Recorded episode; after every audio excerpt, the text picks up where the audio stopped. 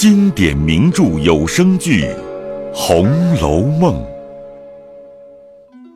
第十回，金寡妇贪利全受辱，张太医论病戏穷源。话说金荣因人多势众，又兼贾瑞勒令，赔了不是，给秦钟磕了头，宝玉方才不吵闹了。大家散了学，金荣回到家中，越想越气，说秦钟不过是贾蓉的小舅子，又不是贾家的子孙，复学读书也不过和我一样，他因仗着宝玉和他好，他就目中无人，他既是这样，就该行些正经事，人也没得说。他素日又和宝玉鬼鬼祟祟的，只当人都是瞎子看不见，今日他又去勾搭人，偏偏的撞在我眼睛里，就是闹出事来，我还怕什么不成？他母亲胡氏听见他咕咕嘟嘟地说，因问道：你又要争什么闲事？好容易我望你姑妈说了，你姑妈又千方百计地向他们西府里的琏二奶奶跟前说了，你才得了这个念书的地方。若不是仗着人家，咱们家里还有力量请得起先生？况且人家学里茶也是现成的，饭也是现成的，你这二年在那里念书，家里也省好大的嚼用呢。省出来的你又爱穿件鲜明衣服，再者不是因你在那里念书，你就认得什么薛大爷了？那薛大爷一年不给不给，这二年也帮了咱们有七八十两银子。你如今要闹出了这个学房，再要找这么个地方，我告诉你说吧，比登天还难呢。你给我老老实实的玩一会子，睡你的觉去，好多着呢。于是金荣忍气吞声，不多一时他自去睡了。次日仍旧上学去了，不在话下。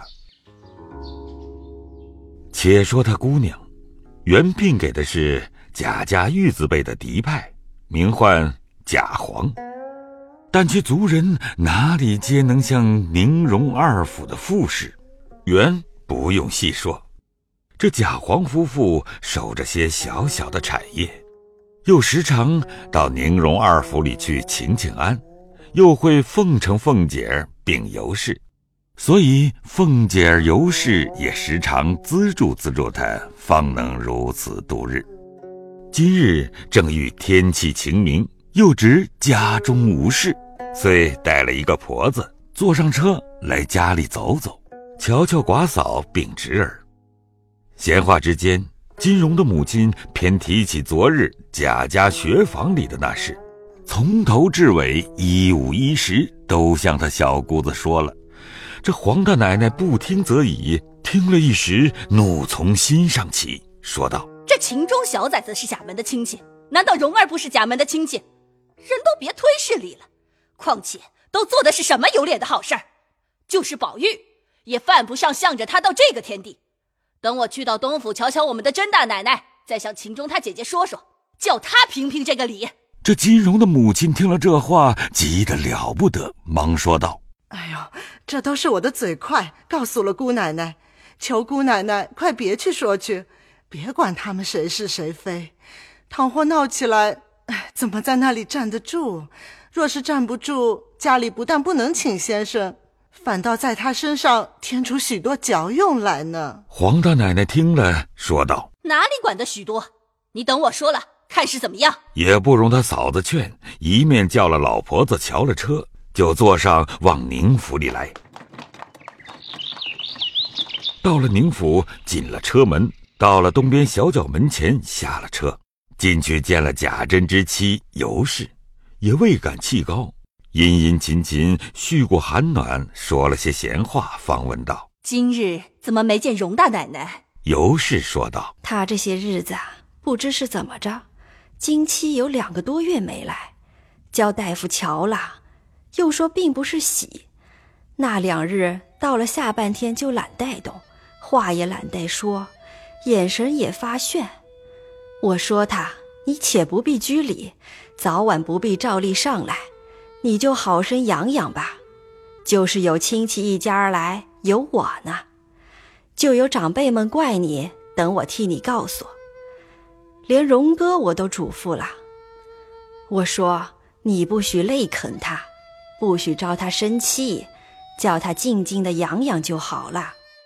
他要想什么吃，只管到我这里取来，倘或我这里没有，只管往你脸二婶子那里要去。倘或他有个好和歹，你再要娶这么一个媳妇儿，这么个模样，这么个性情的人儿，打着灯笼也没地方找去。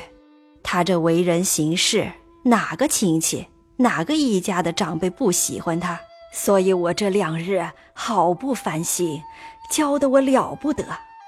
偏偏今儿早晨他兄弟来瞧他，谁知那小孩子家不知好歹，看见他姐姐身上不大爽快，就有事也不当告诉他。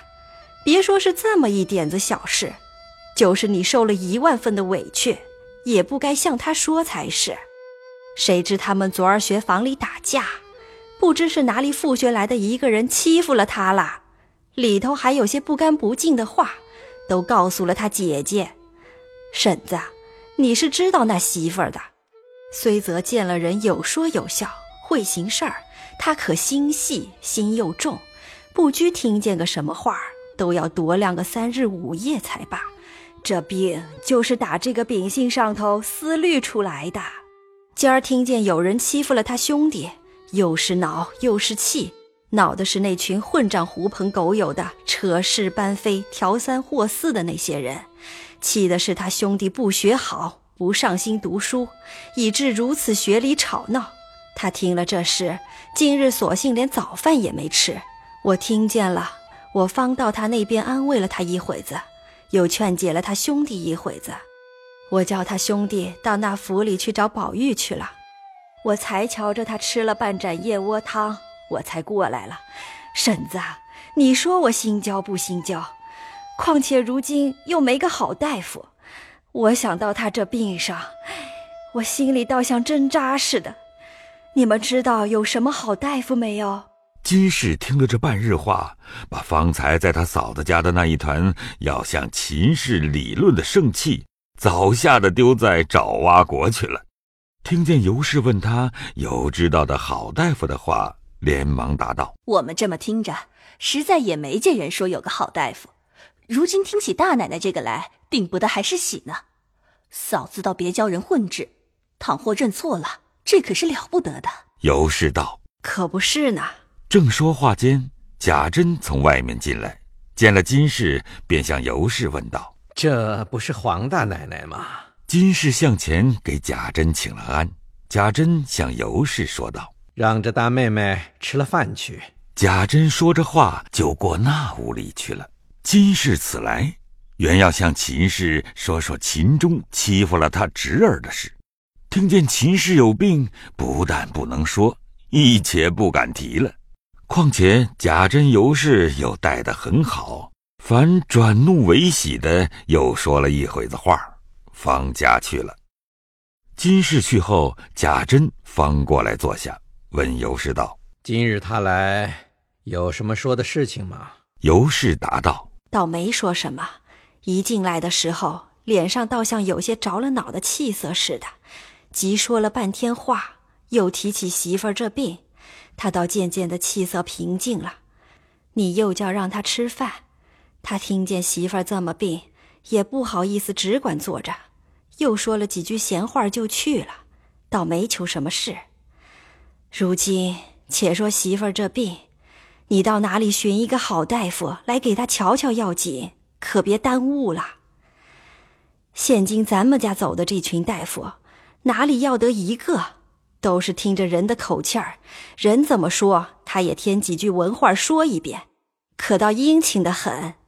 三四个人一日轮流着，倒有四五遍来看脉，他们大家商量着立个方子，吃了也不见效，倒弄得一日换四五遍衣裳坐起来见大夫，其实与病人无异。贾珍说道：可是这孩子也糊涂，何必拖拖换换的？倘或又着了凉，更添一层病，那还了得？衣裳任凭是什么好的，可又值什么呢？孩子的身子要紧，就是一天穿一套新的也不值什么。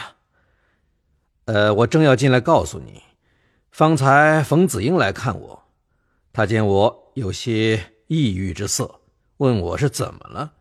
我才告诉他说，媳妇忽然身子有好大的不爽快，因为不得个好太医，断不透是喜是病，又不知有妨碍无妨碍，所以我这两日心里着实着急。